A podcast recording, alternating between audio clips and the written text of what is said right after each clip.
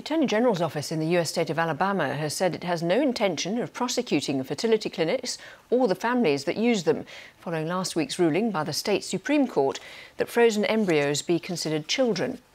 Many IVF providers have halted treatments while they assess the ruling, and some Alabama senators have said they will introduce legislation to protect the industry.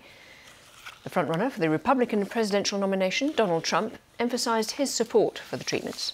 I strongly support the availability of IVF for couples who are trying to have a precious little beautiful baby. I support it. And today I'm calling on the Alabama legislature to act quickly to find an immediate solution to preserve the availability of IVF in Alabama, and I'm sure they're going to do that.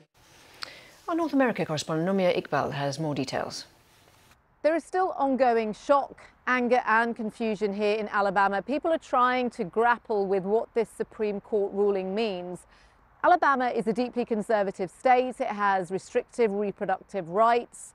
And I spoke to two lawyers. Politically, they have different views, but both of them had children via IVF. And they're worried about the direction in which Alabama is heading.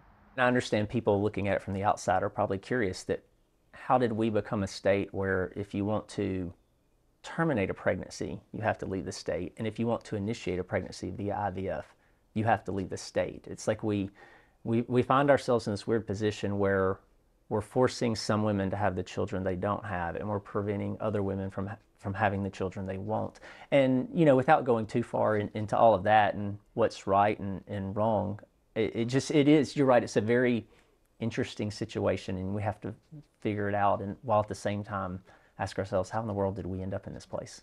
The biggest concerns are that people forget about us and they don't think about us because we're just alabama and we're just a conservative state that you know it's just oh we're all country bumpkins don't worry about them they it'll never happen here and the next thing you know it's happening in ultra, uh, other states that are ultra conservative now, at the moment, there is a bill that has been proposed by Democratic lawmakers in Alabama which aims to protect IVF.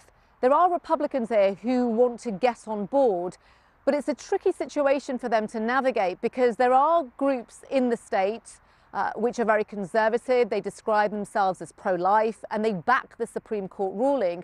But then there are groups who are also conservative and describe themselves as pro life who say that this ruling has gone too far and describe it as extreme. So it's a case of trying to balance both of those opinions. But I think there is a sense, certainly for Republicans here, that there could be a political backlash, which is especially significant in an election year.